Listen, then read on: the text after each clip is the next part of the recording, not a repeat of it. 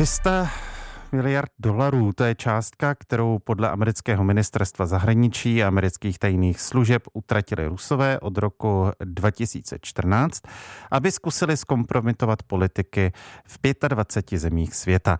Američané přitom tvrdí, že jde o špičku ledovce. Podrobnosti nám teď na plusu poví zahraničně politický komentátor Českého rozhlasu Milan Slezák. Dobrý den. Dobrý den. Uvádí americké zdroje, kterých zemí a politiků se měla ta ruská korupce nebo ty peníze z Ruska týkat?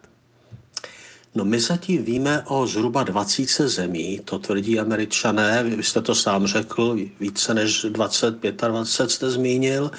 Nicméně pokud jde o ty konkrétní země, tak známe jenom čtyři, a to známe díky článkům eh, ve Washington Postu nebo díky relacím v amerických médiích jiných, například na CNN.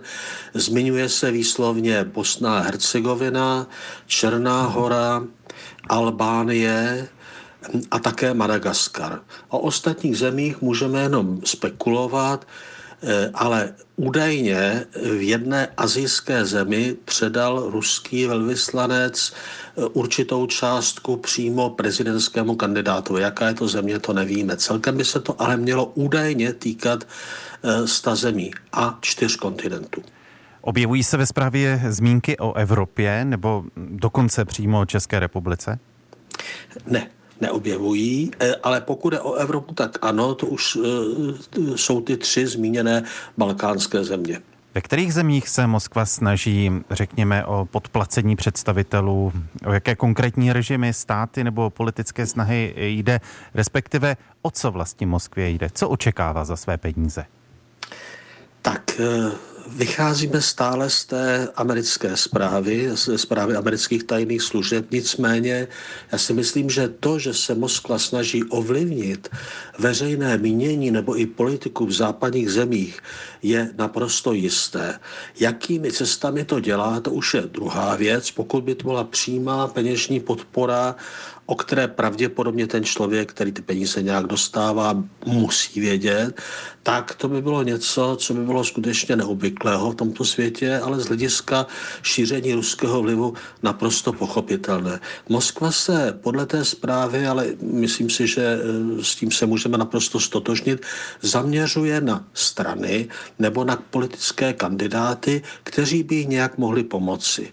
To znamená, buď to by prosazovali ruskou línii, například pokud se týče ukrajinské války, tak určitě by mluvili o tom, že ten konflikt se nemá eskalovat a že by bylo dobré s Moskvou přímo vyjednávat.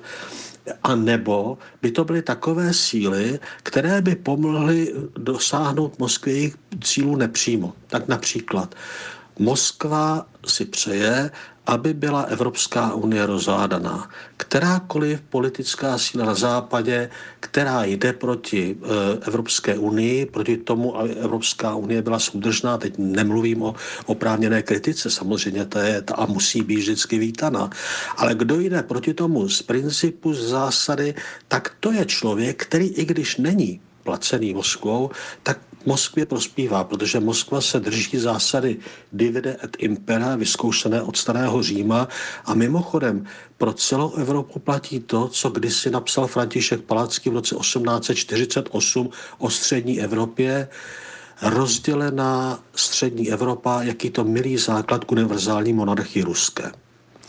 Podle amerických tajných služeb podle té zprávy Rusko plánuje dále utrácet za ovlivňování politiků v dalších státech další miliony dolarů.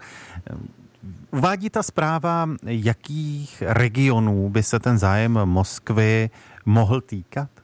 Určitě těch, na kterých má, eh, a na zemí, tedy nejenom region, na kterých má Moskva eminentní zájem. A zejména má tedy zájem na tom, aby pokud možno rozklížela Evropu a Ameriku, protože to jsou země, které na Moskvu uvolily sankce.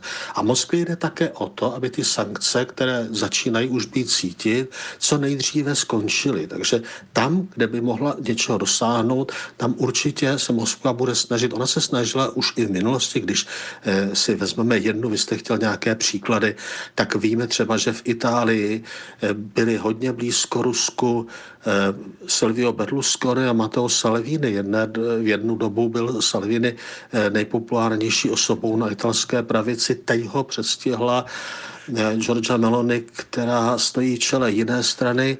Eh, nechci spekulovat, nakolik to bylo způsobeno tím, že bylo prokázáno, že Liga, které šéfuje Matteo Salvini, přijala v minulosti eh, peníze právě od Rusů. To není mimochodem jediný příklad na západě, kdy strana, která je napravo od politického spektra, dostala v minulosti ruské peníze. To se týká třeba také strany paní Le Penové. Tady vidíme zajímavý paradox, že mnozí lidé i u nás vidí stále v Rusku zemi levicovou, ale ona, eh, pokud jí to pomůže ke splnění jejich cílů, o kterých jsem mluvil před chvilkou, se velmi ráda spojí v Evropě se stranami, které jsou krajně pravicové. Konstatuje zahraničně politický komentátor Českého rozhlasu Milan Slezák. Díky, hezké odpoledne. Hezké odpoledne přeji.